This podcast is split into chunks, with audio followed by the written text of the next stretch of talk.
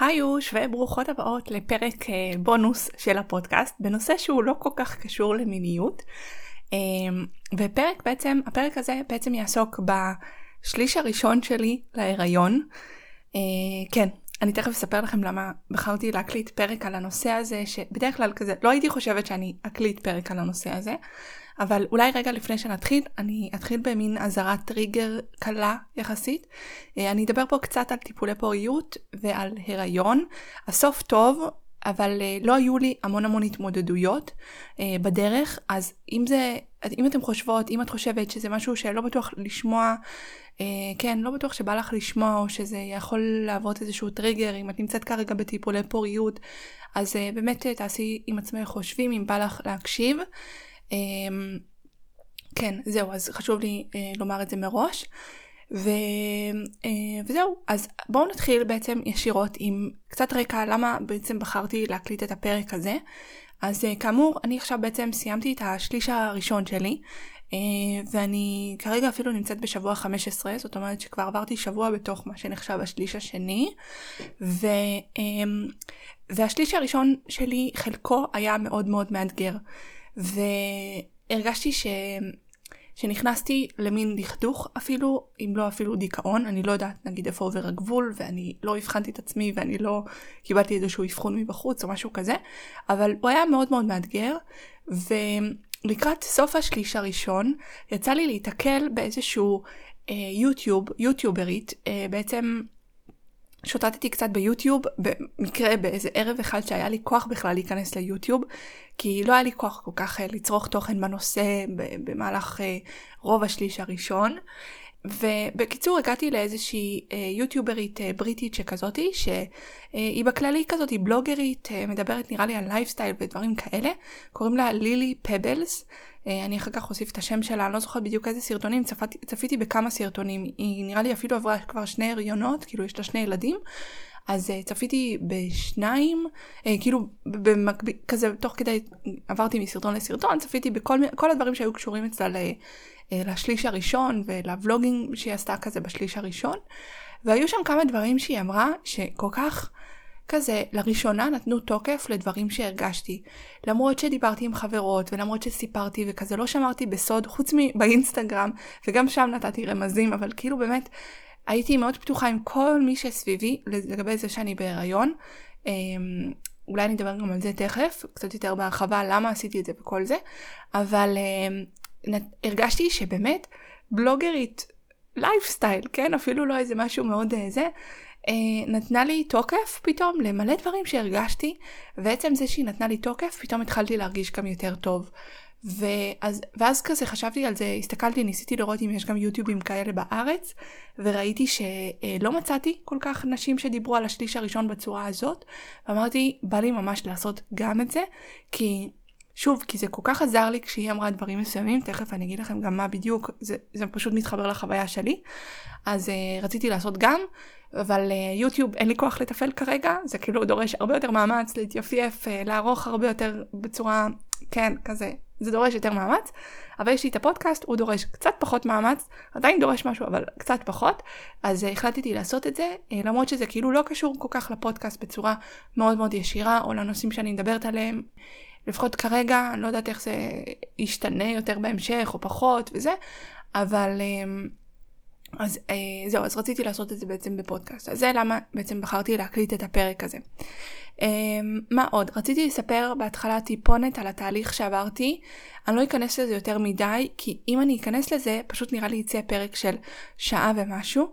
אז אם יהיה ביקוש, אני בשמחה אדבר קצת יותר, אבל אה, בינתיים אני אספר פשוט ממש בקצרה מה שעברתי. אז בגדול, אני, אה, אני עשיתי תהליך, אה, אני והבן זוג שלי עשינו תהליך של טיפול פוריות. האמת זה לא כזה, כאילו כל הסיבוכיות שבזה זה פשוט נבעה מזה, מזה שאנחנו גרים בחו"ל, אנחנו גרים כרגע בפולין, כבר זה השנה השלישית, לפני כן גרנו כמעט שנה בלונדון, ולפני כן גרנו בארץ בתל אביב, אז כל הסיבוכיות של כל העניין הזה בעצם נבע, אולי אפשר לומר אחד בגלל הקורונה, ושתיים בגלל זה שאנחנו בחו"ל. ודברים שהושפעו אפילו בעקבות הקורונה, אם אני חושבת על זה, זה שלמשל אנחנו גרים עכשיו בעיר בפולין, שפעם היו טיסות ישירות לארץ, ועצם זה שאין טיסה ישירה, זה פתאום עוד יותר טיפה מקשה כזה על התהליך. אמ, וזהו, בכל מקרה, אז עברנו טיפול פוריות, אה, ונכנסתי להיריון בהחזרה הראשונה שלי, שזה היה לי ממש מזל יחסית. אמנם זה היה, הייתי צריכה להגיע לארץ פעמיים להחזרות, והפעם הראשונה הייתה שם איזושהי פשלה שבתכלס קשורה למקום שבו עשיתי את הטיפול, אה, שזה ממש מבאס, כי הגעתי כזה לחינם, אבל יחסית, סך הכל, בטח בהשוואה לנשים שעוברות טיפולי פוריות אה, עם בעיות פוריות כאלה ואחרות, יחסית, אני יכולה, בתפיסה שלי זה קרה יחסית מהר. אמ, הייתי מאוד על זה, כאילו מאוד, אה, גם עוד לפני שאפילו טסנו לחו"ל, עוד לפני שהיינו מוכנים לילדים, עוד כאילו באמת לא יצאנו עוד המון המון זמן לפני, אבל כן כבר התחתנו. אה, וגם, זה סיפור ארוך, כאילו, על, אל תיכנס, כאילו, הנתונים מראים דבר, תמונה מסוימת, למרות שהמציאות היא אחרת לחלוטין, אז זה כזה יותר מורכב, אבל הייתי, אה, הייתי ראש גדול, אפשר לומר סתם, בתכלס פשוט הקשבתי לאבא שלי והתחלתי את כל התהליך הרבה לפני מבחינת לברר, לקדם עניינים, ללכת לייעוץ, אה, לייעוצים שצריך ללכת לפני, אה, לעשות את הבדיקות שנדרשות, לפתוח את התיקים שנדרשו, עשיתי את כל הדברים האלה, או עשינו ביחד אפילו את כל הדברים האלו, אה, וגם אם ביקרנו בארץ, או היה לנו איזושהי תקופה שהיינו בארץ תקועים בגלל הקורונה, אז אה, זה היה ממש בין המעבר הזה בין לונדון לפולין, אז גם קידמנו עניינים, ובאמת עצרנו בשלב שבו, יאללה, מזריקים הורמונים, כזה דבר, מזריקות הורמונים. אה, אבל עדיין, מהרגע שהחלטנו, אז נגיד, זה קרה יחסית מהר, זה אמנם קרה על טווח של בערך חצי שנה, אבל, אבל כן, זה, זה כאילו, בתפיסה שלי זה קרה יחסית מהר. אז אה, זהו, אז זה היה בעצם התהליך כניסה להיריון, זאת, לא, זה לא היה נגיד הריון ספונטני או משהו כזה, מאוד מאוד מתוכנן, כן, מצד אחד, אבל באמת סביב העניין הזה של הטיפול פוריות, וזה משהו שהקשה מאוד על התהליך, בגלל, כאילו זה לא הטיפול פוריות הקשה, כי פשוט לא עברתי המון ממנו, אני חושבת שאם הייתי עוברת יותר סבבים, אז אה, זה כבר היה... כאילו זה גם המעט סבבים שעשיתי, הסבב האחד של השאיבה, היה לו עול מנטלי מטורף, גופני גם, אבל פחות, זה, כאילו זה. קיצור, אה, אבל עדיין, זה היה יחסית, עדיין בשלבים, בפעם, בפעם הראשונה את עדיין באה, אני כאילו עדיין באה בתחושה כזאת של מגניב, חוויה, קלילות. אה, אני גם סקרנית לגבי כל תהליך שפתאום אני מגלה משהו על הרחם שלי ועל הגוף שלי, אז כאילו אני מאוד אוהבת את ה... אני כאילו מאוד גיקית בדבר הזה, אז, אה, אז אה, כן, אז כאילו בחוויה שלי זה באמת היה יחסית קצר. אם תרצו שאני אכנס לזה יותר, שוב, תגידו לי ונעשה משהו בסגנון, אבל בינתיים זה נגמר, גיליתי שאני בהיריון, ובעצם חזרתי חזרה לפולין אחרי שגיליתי, ובפולין אה, היו כמה שבועות, הייתי בעצם, התחלתי כזה כשאני בשבוע ארבע וחצי כזה, והלאה נשארתי בפולין. אה, יחד עם נדב, הבן זוג שלי, ומשם בעצם התחיל השליש הראשון, וזה בעצם מה שאני רוצה להתחיל לדבר עליו אה, בפרק הזה. וזהו, אני בדיוק מכינה מג'אדר אז שנייה הפסקה, אני הולכת לבדוק מה קורה, ואז אני חוזרת. טוב, אז זהו, קיצור, אמרתי ש... או חשבתי לפחות שהפודקאסט הזה, הפרק הזה יהיה קצת יותר פרי אה, סטייל שכזה, אז כן, אני בדיוק אה, המג'דרה עכשיו על האש, אה, ויש לי עוד איזה 15 דקות עד שזה יהיה מוכן. וכן, אז רציתי בעצם לדבר עכשיו על החוויות, על התחושות, על תופעות הלוואי שחוויתי. אני אעבור מהר נגיד יחסית על דברים כלליים יותר, ואז אני אתעכב קצת יותר על דברים שספציפית בי נגעו יותר, או דברים שהרגשתי ש... כן, עוד דברים שבהם הרגשתי שחסר סוג של שיח. אז ואני כבר אומרת איזה דברים הרגשתי שכזה חסר סוג של שיח, או כאילו הייתי רוצה לשמוע, כן, שהייתי רוצה לשמוע שיח בנושא הזה, או, או כאילו לשתף, או לשמוע שיתופים של נשים אחרות שהיו באותה נקודה, כי נראה לי, כי, כי זה היה מאתגר, נקודה, כן. אז uh, אחד הדברים האלה זה באמת לעבור הריון כשאני במשקל הכי גבוה שלי, שזה משהו שהתבאסתי עליו. Uh, הדבר השני זה כל מה שקשור לעייפות ול... ההשפעה של זה על היכולת שלי לעבוד ועל איך, איך דברים נראו, אה, איך, איך דברים קרו בפועל ודברים כאלה, כי גם יצא שהתייעצה איתי מישהי שהיא בתחילת ההיריון שלה, והיא אמרה לי שהדברים שאמרתי לה גם מאוד עזרו לי הם מאוד עזרו לה. כאילו אני הייתי, אני הייתי בערך בשבוע 14 כשהיא התייעצה איתי, וזה היה כזה כשהתחלתי לראות את האור מחוץ לשליש ה... זה 14, אולי 13. כן, התחלתי לראות את האור מחוץ ל... בהמשך השליש הראשון שכזה, בסוף השליש הראשון, והיא הייתה בהיריון קצת יותר מתחיל ממני, והיא הייתה ממש בשיא של ה... או בשפל של השפל, בוא נגיד ככה. אז רציתי לספר קצת מבחינת איך העסק שלי התנהל בזמן הזה, כדי שאם יש עוד מישהי, במיוחד מישהי עצמאית, כי אין לי מושג איך אתם עושות את זה בעבודה שכירה, אבל uh, אם יש כאן עוד מישהי עצמאית, אז אולי זה שיח ששווה גם כן לשתף. והדבר האחרון, או אולי, זה, האמת שזה אולי בא יחד עם העייפות והעסק וכל הדברים האלה, זה כל.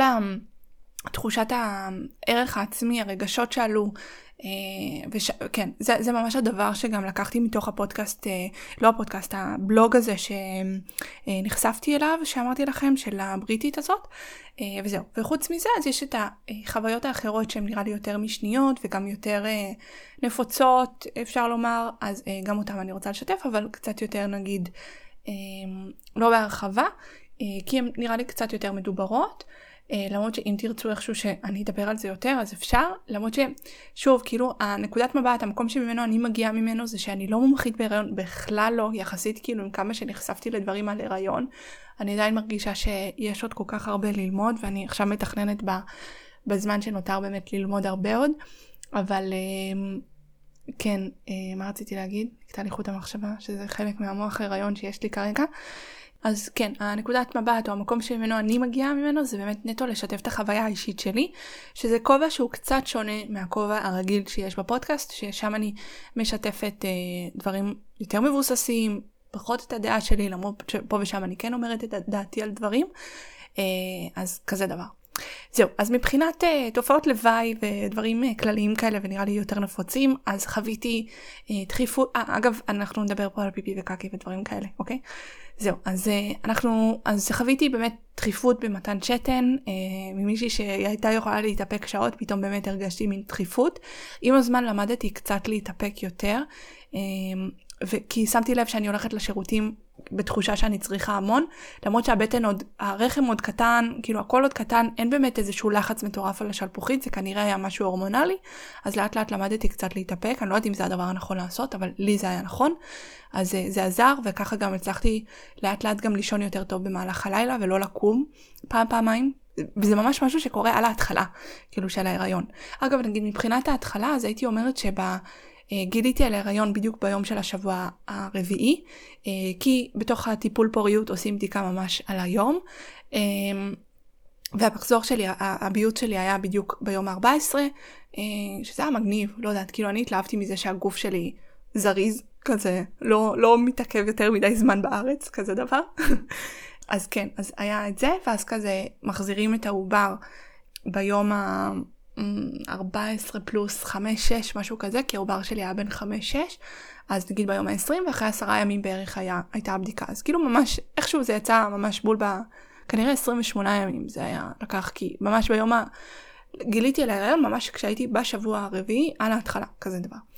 אה, למה אמרתי את זה? אה כן כי בעצם נראה לי תופעות הלוואי התחילו רק אחרי שבועיים שלושה. אוקיי? רק כשהייתי בשבוע 6-7 התחילו דברים לקרות. אז כן, הייתה דחיפות במתן שתן, פתאום התחילה לאט לאט עייפות, אני זוכרת שבהתחלה נגיד עוד כן הלכתי לחדר כושר והתמודדתי אה, סבבה עם השיעורים הרגילים שהייתי עושה, אולי פחות עשיתי כוח ודברים כאלה כי אה, לא יודעת מה, כי לא הסתדר או משהו כזה, אבל כן נגיד הייתי הולכת עדיין לשיעורי זומבה. אה, אבל הרגשתי שזה כזה קצת יותר מאמץ וגם אה, היה כתוב בכל מיני אתרים לוודא שאני לא מתחממת יותר מדי ופולין כמו פולין לא יודעים להדליק מזגן בחדר כושר אז כזה אה, אז חיפפתי לפעמים או לא עשיתי סיבובים כי אמרתי שלא יהיה לי סחרחורות דברים כאלה.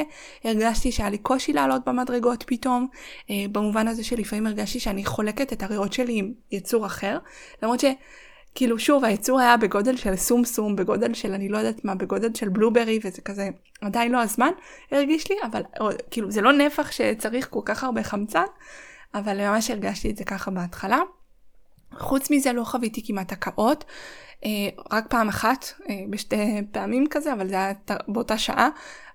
הכיתי, אבל זה היה גם אחרי איזשהו יום שהלכנו לפיקניק ויכול להיות שאכלתי שם משהו מקולקל, אין לי מושג, אבל כן, לא, לא חוויתי הקאות למזלי, כי זה נורא, זה נשמע לי חוויה הכי מזעזעת שיכולה להיות אה, בתוך ההיריון, כאילו מבחינה אישית אני לא אוהבת להקיא, אה, וזה נדיר אצלי שזה קורה.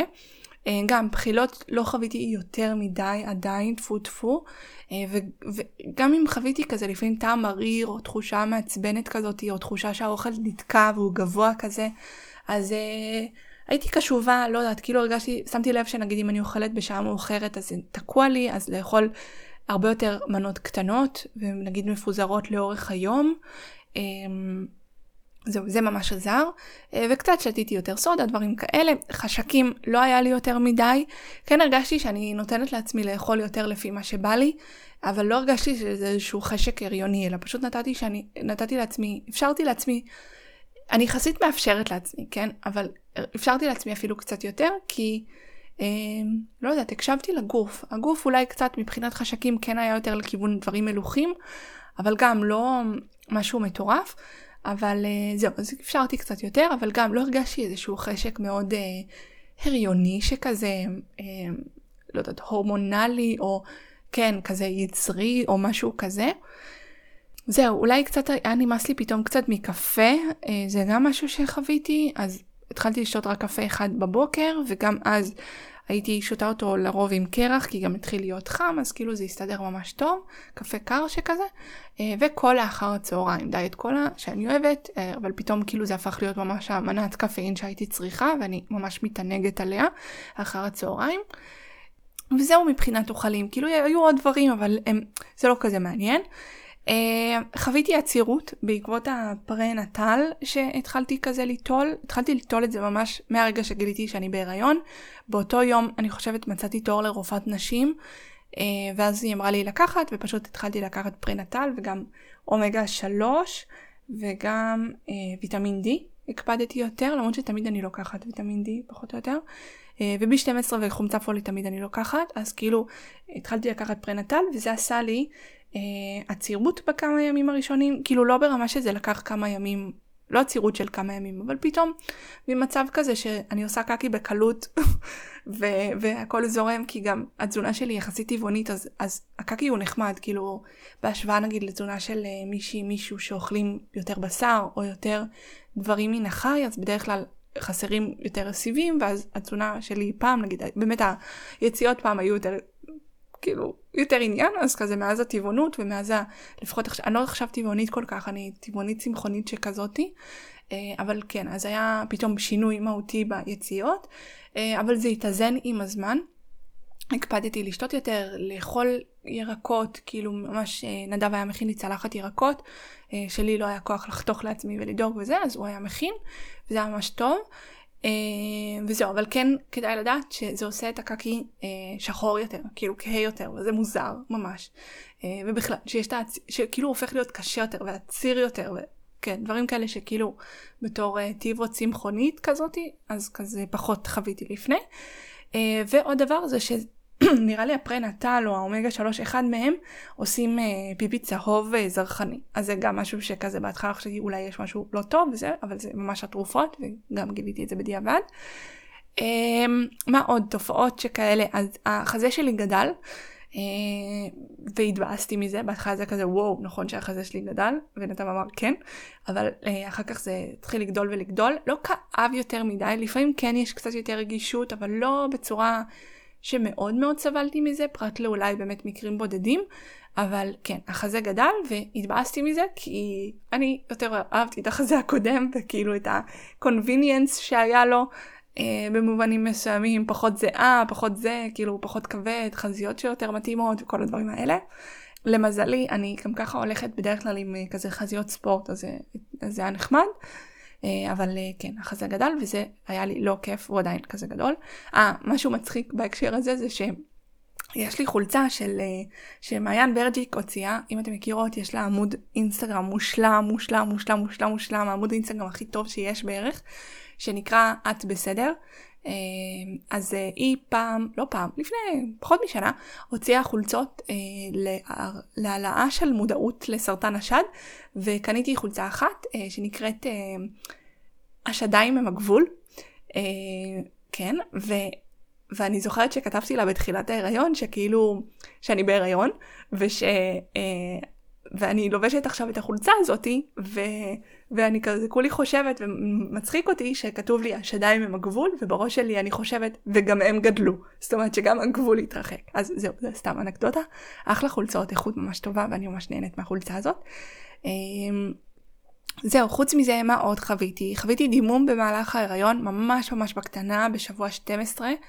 לא פניתי אה, לרופא בזמן שזה קרה, זה היה ממש טיפה. אה, לא יודעת, כזה במין הימנעות, ידעתי שזה בטח בסדר, אמרתי, עקבתי אחרי זה, אמרתי אם זה לא טיפה מתגבר אז זה בסדר. אה, כי זה באמת היה ברמה של טיפונת על הנייר טואלט. אבל בדיעבד למשל אם הייתי בארץ כן הייתי פונה. Uh, פה זה פשוט פחות נגיש, אנחנו הולכים לכל הרופא נשים, הכל כזה באופן פרטי, וזה מבאס אותי ואין לי כוח אליו כל כך. אה, אז, אה, וגם היה לנו תור שהיה מתוכנן לשבוע 13, אז אמרתי נראה, אם זה לא מתגבר נראה. כשאגב פנינו אליו אחר כך אז הוא המליץ לקחת פרוגסטרון. אבל אה, אני מקווה שאני לא אתחרט על זה, נראה לי עכשיו כבר עברתי את השלב ש... יקרה משהו, אבל לא לקחתי את הפרוגסטרון הזה, שזה לא כזה טוב. אה, פשוט כי מתוך הטיפול פוריות, עד שבוע תשע לקחתי פרוגסטרון וגינלי, וזה לא היה לי כיף, וזה כבר כאילו ממש הכניס אותי לדיכאון, המחשבה שאני אצטרך שוב לקחת את זה. אז אה, לא עשיתי את זה, אבל אני בדיעבד זאת הייתה טעות, כי, אה, כי עדיף שקט נפשי מאשר הטיפת סבל, אבל שוב, באותם ימים כנראה לא ראיתי נכון ולא חשבתי נכון. אה, שאגב זה אפיין אותי עוד בכל מיני מקומות שלפעמים לא חשבתי בצורה הכי נכונה. אה, מה זה נכונה? כאילו לא חשבתי כמו שאולי הייתי חושבת לפני ההיריון, או ברמה של היום אני התנגדתי למשהו ואחרי יומיים אחרי שחשבתי על זה פתאום אה, הייתי בעד משהו. כשכמובן נדב היה מלכתחילה בעד אותו דבר ואז הוא אמר לי אין את לא חושבת כמו שצריך וכל מיני דברים כאלה. זהו אז כן זה גם חוויתי. Uh, מה עוד חוויתי? אוקיי, תופעה שלא כזה מדברים עליה ברמה של, אני חושבת שאני, כאילו באמת, עדיין לא שמעתי מישהי שחוותה את זה, זה עניין של בריחת שתן. Uh, בעצם מתישהו במהלך, הייתי אומרת שבוע, שמו, שבע, ש... לא, כן, שמונה כזה, חבל שלא כתבתי. בדיעבד תעשו יומן, כן? תעשו יומן, תכתבו תופעות כל שבוע, זה נחמד לדעת. זה דבר אחד, וגם עוד טיפ על הדרך, זה שאני חיכיתי שתצא לי הבטן כדי להתחיל לצלם. ועכשיו אני מצטערת שלא צילמתי את ה baseline, את האפס, את ה... לא יודעת מה, שבוע חמש אפילו, כדי שיהיה לי למה להשוות, כי עכשיו אני כולי אוכלת סרטים שיצא בטן, לא יצא בטן, זה שלי, לא שלי, זה התפוצ'יפס, זה הזה, כאילו, כזה דבר. אז אה, רגע, איך הגעתי לזה? אז כן, בערך בשבוע שמונה התחילו לי אה, התחלתי כאילו לשים לב לרטיבות בתחתונים ופתאום גם טיפונת במכנסיים לא רטיבות במכנסיים אבל כמו כאילו אזור כזה שאני אומרת מה זה אה, הזעתי עד המכנסיים כזה שברמה של איזה טיפונת עושה מין כתם טיפונת יותר כהה לא משהו מאוד מורגש הרחתי את זה וזה הריח כמו שתן ואז בעצם התחלתי ממש ממש להתבאס מזה שזה קורה אה, ולא רק מזה שזה קורה אלא בעיקר מזה ש... כאילו כל דבר שחיפשתי על זה, זה היה, זה היה נשמע שזה קורה או אחרי הריון או לקראת סוף ההריון, כשיש באמת משקל על הבטן ועל השלפוחית וכל זה. והתבאסתי כי אף אחד בסביבה שלי לא עברה את זה, לא ששיתפתי כל כך הרבה, אבל פשוט התבאסתי. אמ, וזהו, והאמת שזה עבר אחרי איזה שבועיים שלושה לבד, כי פשוט התחלתי נראה לי להיות יותר מודעת לשרירים שוב, ואני מישהי שחשבה שיש לה שרירים שרירי רצפת הגן מאוד חזקים, אפילו לכיוון החזק מדי, שצריכה ללמוד להרפות, לא ללמוד לכווץ אותם או לחזק אותם יותר. אבל uh, כנראה שלא, לא יודעת מה. Uh, וזהו, אז אני מספרת את זה למרות שזה מביך פצצות. זה מטופש שזה מביך, בתכלס אני צריכה פשוט לפנות לפיזיותרפיסטית רצפת הגן, לעשות איזה בדיקה, אולי אני אעשה את זה כשאני אהיה עכשיו בארץ, אבל זה ביאס אותי ממש, ו... ובשביל, אם יש עוד מישהי שאי פעם תחווה את זה, אז שתדע שהיא לא לבד, כי בתכלס אם רק הייתי יודעת שאני לא לבד ואני לא היחידה, זה היה עוזר לי הרבה יותר. אז זה משהו שגם קרה. אגב, התחלתי, כאילו, באותה תקופה קצת השתמשתי, השתמשתי בתחתוניות, כי פשוט התבאסתי מלכבס את המכנסיים שלי בתדירות גבוהה. אני מישהי שיכולה ללכת חודשיים עם אותו זוג ג'ינס. אה, קיפולין, לא מזיעים, כזה דבר די, כאילו, כזה. אז אני מישהי כזאתי, והתבאסתי פתאום שאני צריכה להחליף אותם ולכבס אותם בתדירות כזאת גבוהה. אז זהו, התחלתי להשתמש קצת במגיני תחתון שכאלה, והאמת שעשיתי היסטוריה על הנושא הזה בלי לספר למה וכל זה, תוך כדי תנועה באינסטגרם. אה, שבעצם אין מה לפחד ושלפעמים זה כל כך חוזר ואיזה מזל שלא הייתי צריכה לפחד מהם כמו שהרבה פעמים יש הפחדות סביב תחתוניות. אגב יש לי פוסט על הנושא הזה אז אני אצרף אותו כקישור או משהו כדי שאם מישהי בא לה להרחיב או מישהי מפחדת מתחתוניות אז שתדעו שאם אתם בריאות אז אין מה לפחד בגדול. זהו מה עוד חוויתי אז קצת חוויתי מוח הריון שכזה. Uh, אני לא אכנס לזה יותר מדי נראה לי זה די נפוץ ושכיח אני לא חושבת שזה גם משהו שהוא אה, לא חקרתי כל כך את הנושא, אבל נשמע לי שזה כל כך כל כך הגיוני לחוות את זה במובן הזה ש... אה, שיש כל כך הרבה עומס מנטלי. אה, אני סתם חושבת כזה כל פעם על הימים האלה שלא הצלחתי להירדם שעתיים שלוש הייתי חושבת ומריצה סרטים. על כל מיני דברים ממש תותיים סביב כאילו ההיריון, הלידה, הדברים שאני צריכה להכין, ללמוד, כאילו פשוט מוח שלא מפסיק לחשוב. לא משנה כמה מיינדפולנס גם עשיתי וכל מיני תרגילים ונשימות וכאלה. המוח היה כל כך עמוס ואני חושבת שאיך אפשר שלא לחוות מוח הריון שכזה, כשבאמת המוח עסוק בכל כך הרבה דברים. אה, ובעומס מנטלי שכזה. זהו, אז זה גם אה, תופעה שהתחלתי לחוות. אמ, ומה עוד? אני התלבטתי אם נדבר על סקס במהלך ההיריון. אני אגיד שהוא לא קרה הרבה, בוא נגיד ככה. סתם כי עייפות וכזה דבר, ואולי עומס גם על החיים שלנו ואנחנו קצת אה, הזנחנו את זה. אבל הדבר היחידי שכזה אני כן רוצה לומר שאני ממש ממש מודה עליו, זה על זה שאני עוסקת במה שאני עוסקת והתפיסה שלי של המיניות ומה נחשב סקס וכל הדברים האלה היא מאוד רחבה. ולכן מה שקורה ויכול לקרות זה שגם אם נגיד כשעשיתי, עברתי דימום קטן אז uh, הרופא אמר לנו לא לקיים uh, יחסים, אז כשהוא מדבר על לא לקיים יחסים הוא כמובן מתכו... מתכוון לחדירה, אבל uh, בתכלס כן המשכנו uh, לקיים יחסים שלא כוללים חדירה וזאת הייתה אחלה אופציה עבורנו, uh, גם בנפרד, אוננות וכאלה וגם בזוג. אה, וזהו, אז זה איזושהי נקודה שאולי שווה לעשות עליה מין פרק נפרד, או משהו שקשור יותר לפודקאסט עצמו, אבל אה, זהו, האמת שזה בא לידי ביטוי בכל כך הרבה מקומות, כי למשל, למשל, כי למשל, למשל, אה, גם במהלך הטיפולי פוריות, אז למשל אומרים לא לקיים יחסים כי אצלי ספציפית יש סיבה למה לא לקיים יחסים, לא ניכנס אליה כרגע. אז זה מצחיק, כי כשמתכוונים ללא לקיים יחסים, מדברים על לא לקיים חדירה, שלא יהיה סיכוי להיריון שהוא טבעי, כי אנחנו לא רצינו הריון טבעי, רצינו הריון אחר. בסדר, כזה. אז זה מצחיק, התפיסות בעולם של הרפואה ואיך שהם מדברים ואיך שזה, אפילו ברמה שכזה, היה איזה פעם אחת שבשיא ההזרקות וכולי הורמונלית וחרמנית וכל הדברים האלה, אה, אגב, אם מדברות על חרמנות, אז היה לי אפס חרמנות כל השליש הראשון, ממש מעט. אה, הסיבה שקיימתי יחסי מין כאלה ואחרים, כאילו בזוג או בנפרד, אה, זה לא היה מחרמנות אגב, זה... אבל שוב, כי גם עוד מתחבר לדברים שאני גם מלמדת, זה שיחסי המין עצמם זה כאילו באמת לעיתים נדירות הסיבה שבגללה אנשים, גברים, נשים, ומה שביניהם, מקיימים יחסי מין. אז אנחנו לא מקיימים יחסי מין רק בשביל החרמנות או משהו כזה, אנחנו מקיימים יחסי מין, אה, אה ויכול להיות שזה נשמע כמו ריצוי, אז ממש לא, אלא הרבה פעמים אנחנו מקיימים ומקיימות יחסי מין כדי אה, להירדם, לעזור לנו להירדם, או כדי אה, להרגיש אה, חיבור קרבה זה, או כי אנחנו יודעות שזה יהיה לנו כיף בסוף הדרך. אז זהו, אז היו כל מיני תפיסות שכאלה שעזרו לי, שאמרתי, וואי, מזל שאני נכנסת לזה כשאני אה, מישהי שעוסקת בתחום ויודעת איפה לשים גבול על שטויות שגורמי אה, ידע אומרים. אה, או שפשוט מדברים בשפה שהיא מוטה שכזאתי. כי למשל עוד דוגמה זה מה שהתחלתי לספר מקודם, היה איזשהו שלב שהייתי סופר הורמונלית במהלך ההזרקות לפני השאיבה, וסופר חרמנית וכל זה, ואני זוכרת שטעינו, כאילו סבבה אי אפשר לקיים חדירה, ועדיף שלא, אבל האם אפשר לאונן? ואז אה, נדב כזה חיפש באינטרנט וכל הטקסטים שהיו כתובים היה על האם גברים יכולים לאונן, כי הוא בדיוק היה כמה ימים גם כן לפני התרומת זרע שלו. אה, אז, אז זה היה מצחיק שאפילו לא חשבו על האם אישה מותר לה לאונן. זהו, הטיות שכאלה זה מצחיק, נראה לי אולי אני אעשה על זה פרק בנפרד, תגידו לי אם זה נשמע מעניין, הייתי מדברת על זה יותר בהרחבה.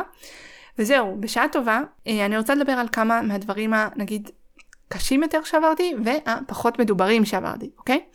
אז בגדול אפשר לחלק את הדברים שנשארו לנו לדבר עליהם לשניים. אחד זה לעבור הריון כשאני במשקל הכי גבוה שלי וכל מיני עניינים ומחשבות סביב דימוי גוף וכאלה.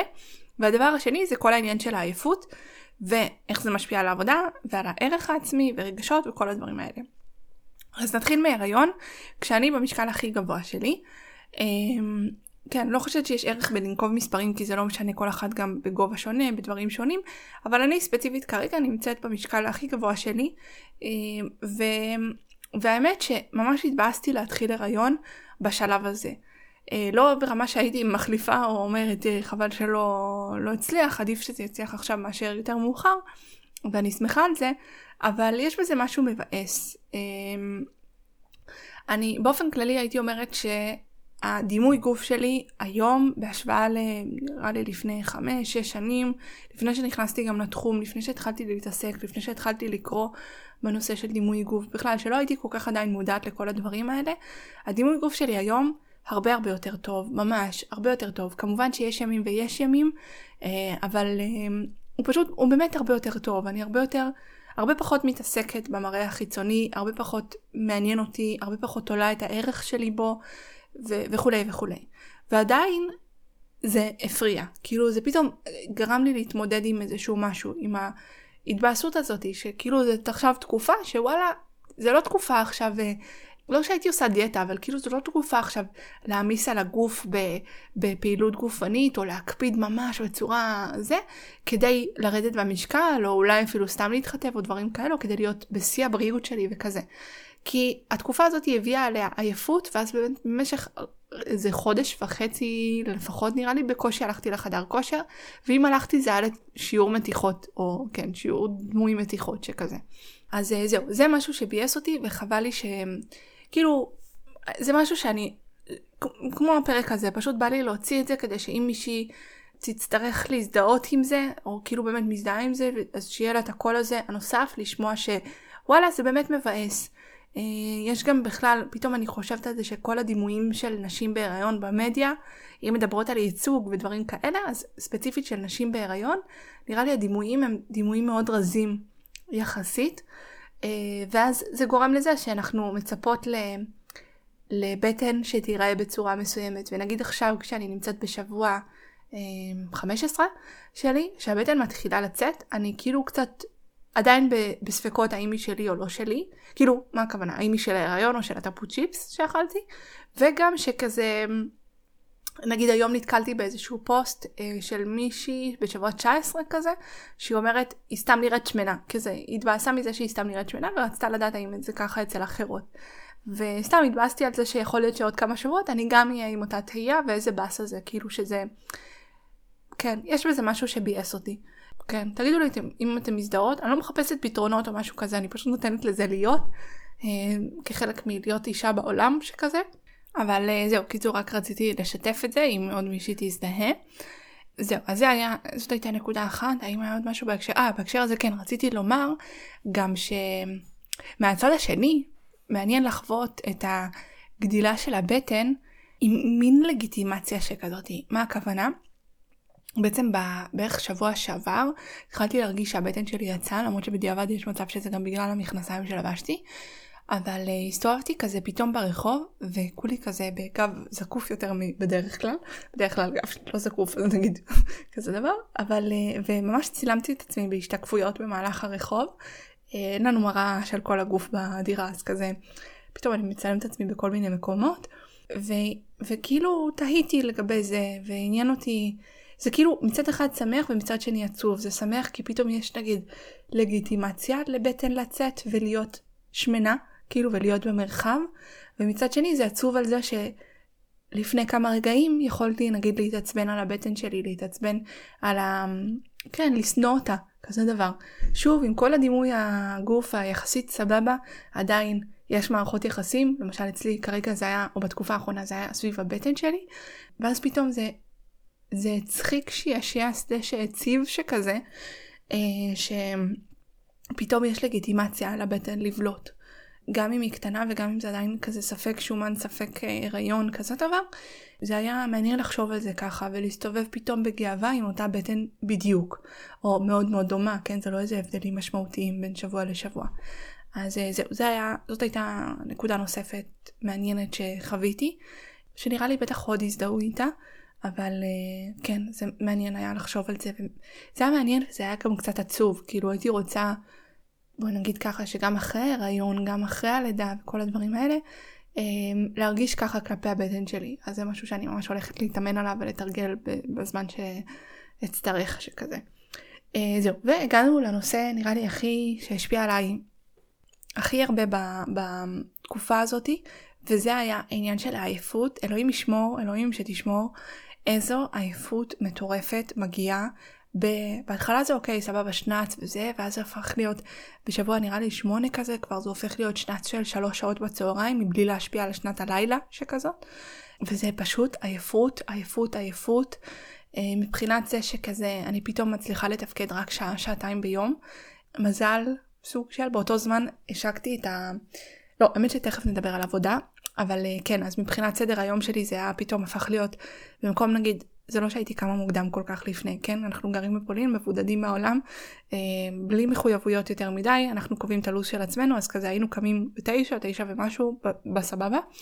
אה, אבל אז נגיד מתחילים לעבוד בעשר, פחות או יותר אחרי בוקר להוריד את הכלבה כזה, ופתאום... אה, זה היה להתחיל לעבוד בשעה 11 וחצי או 12 כי הייתי מתעוררת מאוחר יותר ואז לעבוד עד שעה 2 לכל ארוחת צהריים ופשוט להירדם אה, למשך שלוש שעות וגם אז כשהייתי קמה אז בערב הייתי זומבי לא הייתי מצליחה באמת לחזור למחשב גם לאט לאט מתפתח מין חוסר חשק וקושי בריכוז מול המחשב אז הייתי פשוט שוכבת ב- בסלון, ואם נגיד בתחילת ההריון ממש שבועות חמש, שש, שבע נראה לי עוד הייתי קוראת ספרים, ופתאום כזה ממש התחלתי לקרוא ולהתעניין ו- ודברים כאלה, פתאום לא היה לי חשק לדברים האלה. אז אה, זהו, סדר היום השתנה, אה, חוויתי עייפות באמת באמת משמעותית שכזאת, ומבחינת הלו"ז פתאום זה אפשר רק איזה שעתיים בהתחלה זה היה שעתיים, אחר כך זה לפעמים אפילו ירד לקצת פחות מזה, אה, אחר כך, אחר כך לא מזמן זה התחיל לעלות לי יותר כמו 3-4 שעות. וזהו, וכאן בעצם רציתי לדבר אה, על, אה, גם על מאחורי הקלעים של פמיניסטית, מה שאני עושה, אה, מבחינת העסק וגם מבחינת אה, שאם יש עוד מישהי שהיא עצמאית, אז שכאילו, וזה, היא צריכה לשמוע את זה אולי, או זה ינחם לשמוע אותה, אז זה טוב, כי, כי כמו שאמרתי לכם, מישהי התייעצה איתי שהיא גם כן עצמאית והיא הייתה יותר בתחילת ההיריון ממני, ומה שאמרתי לה עזר לה, כאילו איפס קצת, זה מצד אחד, וגם כי, אה, מה רציתי להגיד? שכחתי. אז כן, אז קיצור, אני רוצה לספר על זה קצת, ואחר כך אני רוצה לספר גם מבחינת הרגשות איך זה היה, כי זה היה גם מאוד משמעותי. אז אה, מבחינת, ה, נגיד מאחורי הקלעים של הפמיניסטית, אז מזל מזל מזל היה לי ש... אה, מה זה מזל, כן? כאילו בסוף גם אם זה לא היה קורה זה לא היה נורא, אבל הקלטתי מראש, אני תמיד הייתי בפור של הפרקים של הפודקאסט, אז אה, למשל שבוע שעבר יצא, כשאני מקליטה את זה, כן? יצא פרק 14 על רטיבות, זה משהו שהקלטתי בסוף מרץ, כזה דבר, כן? אז כי, כי גם לוקח זמן לחקור כל פרק וכל הדברים וזה סיפור. אה, זה, אז בקיצור, מה שזה, אז, אז מה ש... אז זה היה נראה כלפי חוץ שאני מאוד פעילה וכל הזמן עושה דברים, אבל בפועל התבססתי על דברים שעשיתי פשוט לפני, כשהייתי בארץ ותוך כדי החצי שנה האחרונה אפשר לומר. אז אה, זה ממש עזר לי, גם כל הפוסטים, והיה נראה שאני מאוד פעילה, אז בתכלס הייתי פעילה רק בפוסטים, בסטורי, שזה יותר נגיד בנוי על חשק ועל אה, אנרגיה שיש באותו יום ודברים כאלה, אז שם בקושי הייתי פעילה. אבל ב, ב... איך קוראים לזה? ב, בפוסטים אה, הם ניזונים מתוך הפרקים של הפודקאסט פחות או יותר, כן? לפעמים יותר קל, לפעמים יותר קשה, לפעמים אני גם מאתגרת את עצמי ופתאום אומרת לא, צריך שיהיה פה נושא נוסף או אחר או יותר מתקדם מהפוד... כאילו, קיצור, לפעמים יש גם עניינים כאלה, אבל מה שאני רוצה להגיד זה שבעצם לא עשיתי המון, אלא הייתי מאוד מאוד ממוקדת סביב הדבר הזה וזה, וזה נראה הרבה אבל בתכלס זה לא. אז אולי הטיפ פה זה שאם במקרה את יכולה אז להכין דברים מראש, אם לא, אז לא נורא, כן? כאילו בסופו של דבר לא הייתי הורגת את עצמי, אה, ולראיה, אה, לא יודעת, יש לי כזה מין אה, טבלה שכל פרק צריך שיצאו לו נגיד פוסטים, צריך שיצא פוסט בבלוג, צריך שיצא מייל, צריך צריך צריכים, ובתכלס לא לכל הפוסטים יצאו פוסטים בבלוג וגם לא יצאו. אה, לא כל הפרקים שלחתי מייל בזמן, להפך אפילו היו מיילים ששלחתי על שני פרקים שהיו, או היה מייל ששלחתי יום לפני שיוצא פרק נוסף, אז כאילו ממש כל מה שלא היה הכרחי ממש ירד, אה, וכן אז כאילו אז, אז איפה שאפשר איפה שלא היה ברירה פשוט לא עשיתי וזה בסדר כאילו לא אנחנו לא מכונות. כן אנחנו לא יודעת אנחנו בני אדם באופן כללי ובמיוחד בהיריון עוד יותר אה, אה, כזה. זה דבר אחד. ועוד דבר שהיה במהלך תחילת ההיריון בתקופה שהייתה עייפות אבל שוב לא ציפיתי את זה ולכן לא תכננתי את זה מראש ופשוט שיחקתי עם מה שהיה באותם זמנים זה שפתחתי את ההרשמה לשני קורסים לא אחד שניים אמ, שני קורסים, אני מעבירה קורס שנקרא פמיניסטית, זה קורס שהוא יותר מקיף, מעמיק. אה, בדיוק אתמול סיימנו את המחזור השני, כאילו גם שלשום, גם אתמול סיימתי מחזורים, קיבלתי אחלה של תגובות, זה היה ממש כיף. אבל כשפתחתי את ההרשמה, אז אה, זה לא היה בתכנון שלי, כאילו הרגשתי טוב וכל הדברים האלה, אבל פתאום התחילה העייפות. אה, ופתאום התחילו הימים האלה של השבועות האלה של ה... אה, יש לי שעה שעתיים ביום של ריכוז. אז מה שעשיתי זה שאמרתי אוקיי מה המטרה שלי בחודש הזה? נטו הפתיחה של הקורסים כי ידעתי גם שבקיץ לא יתאפשר לי כנראה והפעם הבאה תהיה באוקטובר.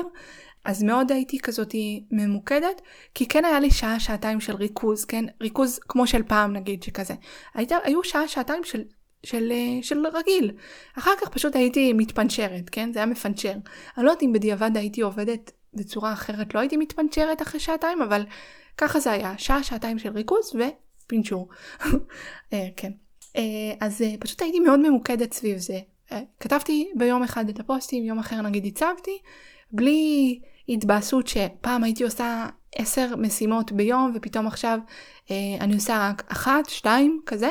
והייתי מאוד ממוקדת ופשוט פרסמתי הרבה מאוד פוסטים והקורס אה, למזלי התמלא אה, לא ברמה של סולד אה, אאוט תוך שנייה אני עדיין לא כזה שם במקומות האלה מבחינה עסקית אבל כן הם התמלאו והתמלאו בנשים איכותיות גם באמת תמיד הנשים איכותיות או כל הנשים איכותיות לא הייתי רוצה זה אבל כאילו באמת, באמת נשים בדרך כלל גם מי שמאכלסת את הקורסים שלי זה נשים שמתחברות לאופי מתחברות לסגנון ודברים כאלה אז היו נשים כאלה שהגיעו ובאמת מברכת כל אחת ואחת שנרשמה כי היה לי כיף מאוד על התרומה שלהן. אה, וזהו וגם התחלתי להעביר את הקורסים על ההתחלה גם סיפרתי להם שאני בהיריון.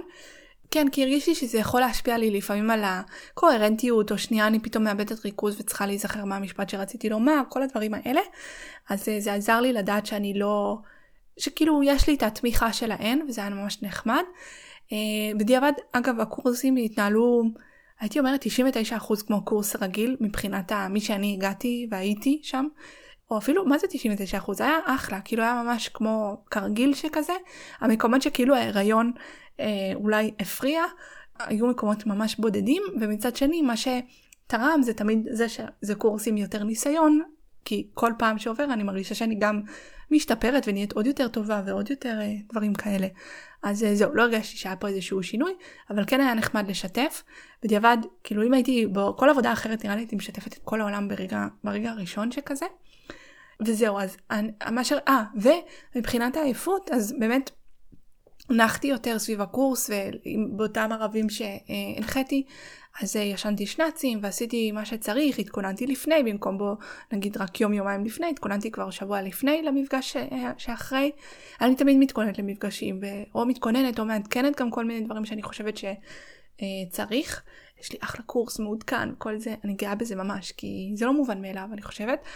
וזהו, אז זה, זה, ואז באמת כשבאתי אז הייתי ערנית, וגם אם לא הייתי 100% ערנית כמו אולי בעבר, אה, יש את הדברים שכזה, אתם יודעות, כזה האנרגיות וכל זה, אה, כאילו מתוך השיחה, מתוך לראות אנשים זה גם נותן אנרגיה.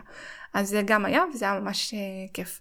אה, זהו, אז זה כזה מבחינת מה קרה מאחורי הקלעים של פמיניסטית, ואז אם יש פה בעלת עסק נוספת, הייתי ממש מורידה הילוך, כאילו אם צריך, כן? אם צריך אז להוריד הילוך, הכל בסדר. גם ככה בתור עצמאיות אנחנו, ההכנסה שלנו היא שנתית, אז טוב האמת שזה ממש תלוי בתור איזה עסק ואיזה דברים וכמה עזרה יש וכל הדברים האלה אבל אני עדיין מחשיבה את עצמי בתור בתחילת הדרך אז אני עם כמה שזה קשה אה, אמרתי הכל בסדר, כאילו הכל בסוף מתאזן במהלך השנה, וזה הגיוני גם שאולי יהיה קצת פחות אם אני בהיריון ו- וזה קשה גם, זה לא רק הריון, זה הריון, זה לגור בחו"ל, שזה דברים אחרים, זה אה, ספציפית אנחנו תכף נעבור לארץ עוד כמה חודשים אז זה לארגן את זה, והאמת שזה לא סתם לעבור לארץ, תכלס אם רק שנינו, נדב ואני היינו עוברים לארץ זה נראה לי היה לי יותר פשוט, אבל בגלל שיש לנו גם את הכלבה, אז זה דורש עוד איזושהי התארגנות מסוימת שהיא תופסת מלא מרחב במוח, אפילו יותר ממה שבפועל זה, זה דורש, אבל בסדר, זה מה שיש. אה, וזהו, אז כאילו כל הדברים האלה, אז אני אומרת, זה הגיוני שגם יהיה פחות עבודה. כאילו, אם, אם חברה הייתה מתייעצת איתי עם אותו מקרה, אז הייתי אומרת לה, מה הכי הגיוני, ואל תדאגי, את תשלימי את זה אחר כך וכל זה. אה, זהו, אבל איזה באסו זה דאגות שכאלה. כאילו, הייתי רוצה לפעול 100% בלי שום דאגה כלכלית, אבל אין מה לעשות, צריך לדאוג גם לצדדים האלה שהם יותר, אה, שהם פחות כיפים מבחינתי, לא יודעת. אני אוהבת את ה... את העיסוק בדבר עצמו, פחות בהתעניינות של ה... פחות בדאגות סביב אה, צריך שזה יכניס יותר, צריך שככה, צריך שככה, זה לא כלכלי, כל זה, זה. Uh, זהו, ובעצם אנחנו עכשיו מגיעות לדבר האחרון, וואי בטח, כן, נצא בטח פרק של שעה. Uh, והדבר האחרון זה בעצם הרגשות שעלו במהלך התקופה הזאתי, uh, ספציפית הרגשות השליליים הייתי רוצה לומר, או הפחות נעימים, לא, כן נכון לפעמים אומרים לא אין רגשות לא טובים, כל הדברים האלה, אבל רגשות לא נעימים שכאלה. ואיך זה מתחבר גם לסרטון יוטיוב, ש... לסרטוני יוטיוב שראיתי של הבלוגרית הבריטית. אז בגדול לאט לאט יחד עם העייפות, עכשיו אני מספרת לכם את זה בתור איך התנהלתי והכל בסדר, אבל הייתי צריכה הרבה מאוד אנשים שהזכירו לי שזה בסדר לנוח וזה בסדר לישון וכל הדברים האלה אה, במהלך הדרך, ו... כי זה היה קשוח, כאילו אני חושבת שאנחנו חיות בחברה שכל כך כאילו שהערך העצמי שלנו כל כך תלוי בפרודקטיביות שלנו, בכמה אנחנו מפיקות ועושות, במיוחד במיוחד אולי אפילו בעסק עצמאי, שאם אני לא פועלת אז תחשבו על זה, אין הכנסות, אין, אין כאילו הכל יכול למות, כזה דבר. לטובה ולרעה, כן, זה נותן גמישות מסוימת, אבל מצד שני גם זה, זה לחץ אדיר. אה, לחץ פנימי אדיר, כן? לא בהכרח אפילו חיצוני. וזהו, אז בעצם במהלך הדרך, במהלך השבועות של העייפות, כשהייתי ישנה כמה שעות טובות באמצע היום, וגם היה נגיד איזה שבוע שהיינו בטורקיה בכנס אה, של נדב, באיזה כזה חור בשום מקום בערים, ממש במקום ממש ממש יפה. ואני זוכרת שהיו שם כמה נשות, נשות של, או כל מיני אה, סתם אנשים ששואלים אותי מה אני עושה, אם טיילתי במהלך היום או דברים כאלה, ואני כזה, אה, לא כל כך, או מה, מה אני עושה בזמן הפנוי, כשנדב נגיד ב, בהרצאות של הכנס וכל זה, אז אה, כולי כזה בערך כלום, כי אין לי כוח. אה, והייתי ממש, כמה קמים לארוחת בוקר, ואז חוזרת לבקתה שלנו, וכזה אה, הולכת לישון שם עד ארוחת צהריים, קמה לארוחת צהריים, ואז היה לי כמה שעות שבאמת לפעמים עשיתי דברים, או שפטפטתי עם אנשים, או שקצת עבדתי על העסק וכאלה. זהו, אז כאילו, אז גם בשבוע הזה וגם בשבועות סביב השבועות האלה, שבאמת היה המון המון שינה, לאט לאט, ולא רק השינה, אלא עד, כאילו תחשבו על זה, עד כמה משינה אחרי שלוש שעות, ארבע שעות כזה בצהריים, לא ש... ארבע לא יודעת אם היה, אבל שעתיים, שלוש, ממש כזה שינה עמוקה שכזאתי, ואז את uh, אומרת, יאללה, סבבה, ישנתי שנץ מצוין, עכשיו אני יכולה לשבת שוב על המחשב ולעבוד וכל זה. אה, וזה לא קורה, פשוט המוח בלנק, שכזה אין לך כוח, וכאילו לי לא היה כוח, ופתאום גם מתחיל להיות חוסר חשק לעסוק, לעסוק בכל מיני דברים. וזה מזכיר לי שלמשל עשיתי איזשהו תחקיר לפרק בפודקאסט, אה, שעדיין לא הקלטתי אותו, אבל הוא יצא בטח עוד כמה שבועות. אז עשיתי את התחקיר הזה וכל כך, זה לא היה, נגיד מבחינת המקור ידע שלי הוא היה עשרה עמודים לקרוא באנגלית, אה, בערך נגיד, כן, פחות או יותר, ולקח לי איזה חודש לקרוא, ואז לקרוא שוב, ולכתוב, ולסכם. זה אמנם כאילו, זה בנושא שהוא לא, לא יומיומי שכזה, זה נושא שבאמת דרש תחקיר אה, מסוים, אבל עדיין, במקום שזה ייקח שבוע, שבועיים אולי כזה, לקח לי איזה חודש עד שכתבתי משהו, וגם אז התבאסתי, וכאילו, היה, אז, אז כל מיני דברים כאלה קרו. אה, עייפות, עייפות, ולאט לאט גם אה, תחושה כזאת של אה, פתאום אין לי תחביבים, אין לי כוח לעשות כלום, אני נרשמת לאיזה חוג בחדר כושר שאני אומרת תהיה לי אנרגיה אליו, מגיע שעה ואין לי כוח ללכת, פשוט אין לי כוח, אז אני מוותרת ומה עוד? אני מנסה להיזכר, אין לי כוח ללכת לעשות הליכה, בדרך כלל אני עושה הליכות כאלה של כמעט שעה, הייתי עושה אותם פעם ביום אפילו, במיוחד בימים שאני לא עושה, הולכת לחדר כושר, ואז כזה פתאום אין לי כוח לזה. ובערב אז אני זומבי, אבל אני אומרת, אני אצפה בנטפליקס, ואין לי כוח גם לזה. פתאום, אני בכללי לא, לא אוהבת להתבטא, לא אוהבת כל כך להשתעמם. אה, לא אוהבת, אני לא מישהי ש... טוב, לפעמים כן, אבל באמת לעיתים נדירות אני יושבת ועושה איזשהו בינג' על איזושהי סדרה. וזהו, אז, אז כל הדברים האלה זה באמת גרם לי להרגיש חרא, אה, גרם לי להעריך את עצמי פחות ופחות. שני תיאורים ששמעתי שהיו מדויקים זה היה העניין הזה של משאית שדרסה אותי, שכזה דבר תחושה שאני מפונצ'רת לגמרי, שגם תחושות כאלה של וואי אז יכול להיות שזהו לא מעניין אותי להתעסק יותר במה שאני עוסקת ומחשבות אה, הרות גורל על העתיד ומשמעויות שהתווספו לעייפות הזאת וכל הדברים האלה. ודבר נוסף, שזה מתקשר לבלוגרית, זה שהיא בעצם תיארה את זה, וזה מה שכל כך פתר לי את זה וכל כך עזר לי, זה שהיא תיארה את עצמה בתקופה הזאת בתור מישהי שהאופי שלה נעלם, שהיא הייתה חסרת אופי, שהיא פתאום הרגישה שאין לה זהות, שהיא משעממת. ולשמוע אותה אומרת את זה, כל כך התחברתי לזה, ובגלל זה אני רוצה כזה להעביר את זה הלאה. כי באמת הרגשתי שפתאום אין לי אופי, אין לי את הזהות שלי, אין לי את ה... ולא בקטע טוב, כאילו זה יכול להיות טוב, אה, להתחיל מחדש או כזה, כן. אה, אלא ממש בקטע של אה, פתאום לא מעניין אותי שום דבר, אין לי כוח לקרוא שום דבר, אין לי כוח להקשיב לפודקאסטים שאני אוהבת בדרך כלל, אין לי כוח לעשות כלום. וזהו, אז, מה ש... אז בהתחלה זו הייתה תקופה כזאת של בטח איזה חודש, חודש וחצי. פתאום אני נזכרת, היה איזה לילה אחד ש... מה זה לילה? ערב ששכבתי במיטה בחושך מנסה, כאילו אין לי מה לעשות, אז אני אומרת, טוב, אולי אני ארדם שוב או משהו כזה. כולי בטלפון מחפשת תסמינים של אה, דיכאון בהיריון, ואז קוראת את כל הדברים שאומרים שיש יותר סיכוי לחוות אחר כך דיכאון וזה, ואני אומרת לעצמי, שיט, למה אני הכנסתי את עצמי לזה, אני לא מספיק חזקה בשביל זה. ובאסה באסה באסה באסה באסה באסה באסה ממש היה איזה יום כזה של סחרור ובכי וכאלה.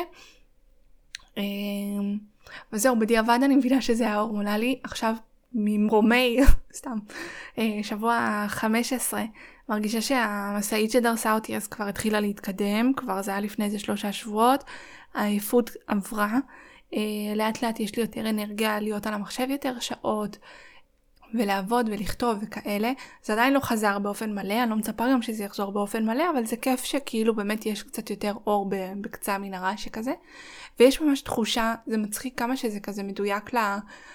לטיימינג שהאפליקציה אומרת, אבל uh, סתם, האמת שהרבה דברים אחרים לא כאלה תמיד מדויקים, אבל העניין הזה של uh, שכאילו פתאום האנרגיה קצת חוזרת וקצת פחות עייפות וכאלה, עדיין יש עייפות. לוח זמנים שלי עדיין קצת משובש, נגיד בתקופה האחרונה כבר שבועיים בערך, שאני uh, הולכת לישון והאמת שזה התחיל בזה שהיה לי קשה להירדם בגלל המחשבות, עד שפשוט הייתי כבר ישנה עד 11-12 בצהריים. עכשיו בימים האחרונים, בערך שבוע כבר יותר קל לי להירדם, ועדיין אני ישנה קצת עד מאוחר, אז זה משתנה בתקופות. מה שרציתי להגיד זה למשל היום קמתי משנץ, כי פשוט הלכתי לישון שנץ כי הייתי עייפה. אז uh, זהו, זה לא שזה נעלם לגמרי, אבל כאילו באמת יש הרבה יותר תקווה, ומרגיש לי שהאופי והעניין במיניות והעניין והרצון להקליט עוד פרקים לפודקאסט וכל מיני דברים שאני רוצה לעשות, קצת מתחיל לחזור. אז uh, זהו, יש עתיד, וזהו, וכאילו באמת הרבה מזה זה הודות ל... ל... ל... איך קוראים לזה? לבלוג, לבלוג הזאתי, לבלוגרית הזאת ש... שניסחה את זה כל כך יפה, החוסר אופי, התחושה הזאתי שאין לך זהות, כזה דבר, זה כל כך, אה, כאילו גרם לי, גרם לי להרגיש אה, כאילו, אתם מבינות כזה, שקיבלתי הכרה למה שהרגשתי, שכזה בצורה שלא קיבלתי לפני. וזהו, וזאת הסיבה גם שהקלטתי את הפרק הזה, ואני מקווה שהאזנתם עד הרגע הזה, ושאם במקרה אתן מרגישות גם כן חסרות טעם וצבע לחיים, אז, אז, אז כאילו, שקיבלתם תוקף, ואולי זה תכף גם יעבור. אה, כמובן, אם פתאום אתן מרגישות שבאמת התסמינים של הדיכאון וכל הדברים האלה מדברים עליכם, אז אולי שווה גם לקבל טיפול, אני ספציפית לא עשיתי את זה. מסיבותיי שלי, אבל uh, בתכלס נראה לי, נשמע לי אידיאלי לקבל טיפול גם במהלך ההיריון ולפני ובלי קשר בחיים. אמ, וזהו נראה לי. מה הלאה? אני לא יודעת מה יהיה, אני לא יודעת אם יהיה עוד פרק שכזה על השליש השני או השלישי או על איזשהו משהו. זה באמת משהו, אמרתי, אני אעשה את זה נטו רק כדי להעביר את המסר האחרון שבערך העברתי. וזהו, אם יש לכם שאלות, אני תוהה כאילו פשוט מה יעניין אתכם, אז הייתי עושה דברים, אבל כאילו כשאני לא יודעת אז אתן מוזמנות פשוט לשאול דברים. או אם הזכרתי משהו שאתם אומרות, וואי, בא לי שתעשי על זה פרק, או תדברי על זה, או דברים כאלה, אז גם כן מוזמנות בחום. אה, וזהו, אין איזשהו תכנון אה, להמשך, זה לגמרי פרק בונוס שכזה. הייתי עושה את זה כוולוג, אבל נטו מעצלנות אני לא עושה את זה. וגם, הנה, כאילו, אני סתם חושבת, יוצא פרק של שעה, אם הייתי עושה את זה כוולוג, זה היה סיוט, סיוט, סיוט. לערוך את זה, וכן, בטח הייתי צריכה לקצר עוד יותר, וכאילו משהו בפודקאסט זה נחמד, אני מקווה שבישלתם משהו טעים בזמן הזה, או לא יודעת מה. הנעמתי לכן את ההליכה, או את מה שאתם לא עושות, או אפילו את השכיבה במיטה, אם אתם גם בשליש הראשון. וזהו, בלי לחץ, בתכלס, בדיעבד, זה זמן, זו תקופה, זה עובר, זה עבר. השליש הראשון ממש עובר ומרגישות הרבה יותר טוב אחר כך. אה, לא כולן, אולי חשוב לומר, אבל אה, נראה לי הרוב כן, אז כאילו תקוו שאתן גם תהיו בין אלה שכן, ואם לא, אז אה, ללכת לקבל עזרה, איכשהו, משהו, נראה לי טוב. זה רעיון טוב. Uh, זהו, בכל מקרה, כל מה שבא לכם לומר לי, אתם מוזמנות לכתוב לי. אני, וואי, זה מצחיק, לאחרונה אני מקבלת... Uh, הודעות באינסטגרם ואז כזה אה, כשאני עונה להן כי אני עונה לכולן אז נשים כותבות לי יו אני איזה מגניב שענית לי או משהו כזה אז כזה ברור שאני אענה אז כאילו שאתם יכולות לכתוב כל דבר מה שבא לכם לשתף את החוויה שלכם אה, מוזמנות לשאול שאלות אם כאילו אני לא גורו הריון, אני לא מבינה בזה כלום, אבל אה, אם זה נגיד אולי דברים שקשורים למיניות אז אפשר לדבר, או אני יכולה להגיד לכם דעתי, זה דבר אחד, ואם זה בכללי דברים שמתוך החוויה שלי שהייתם רוצות עוד לשמוע, אז גם סבבה, פשוט תכתבו לי מה בא לכם אה, לדעת. זהו, שיהיה לכם המשך יום טוב, יום נעים, או ערב נעים, או לילה טוב, אה, ונדבר עוד. ביי, בינתיים.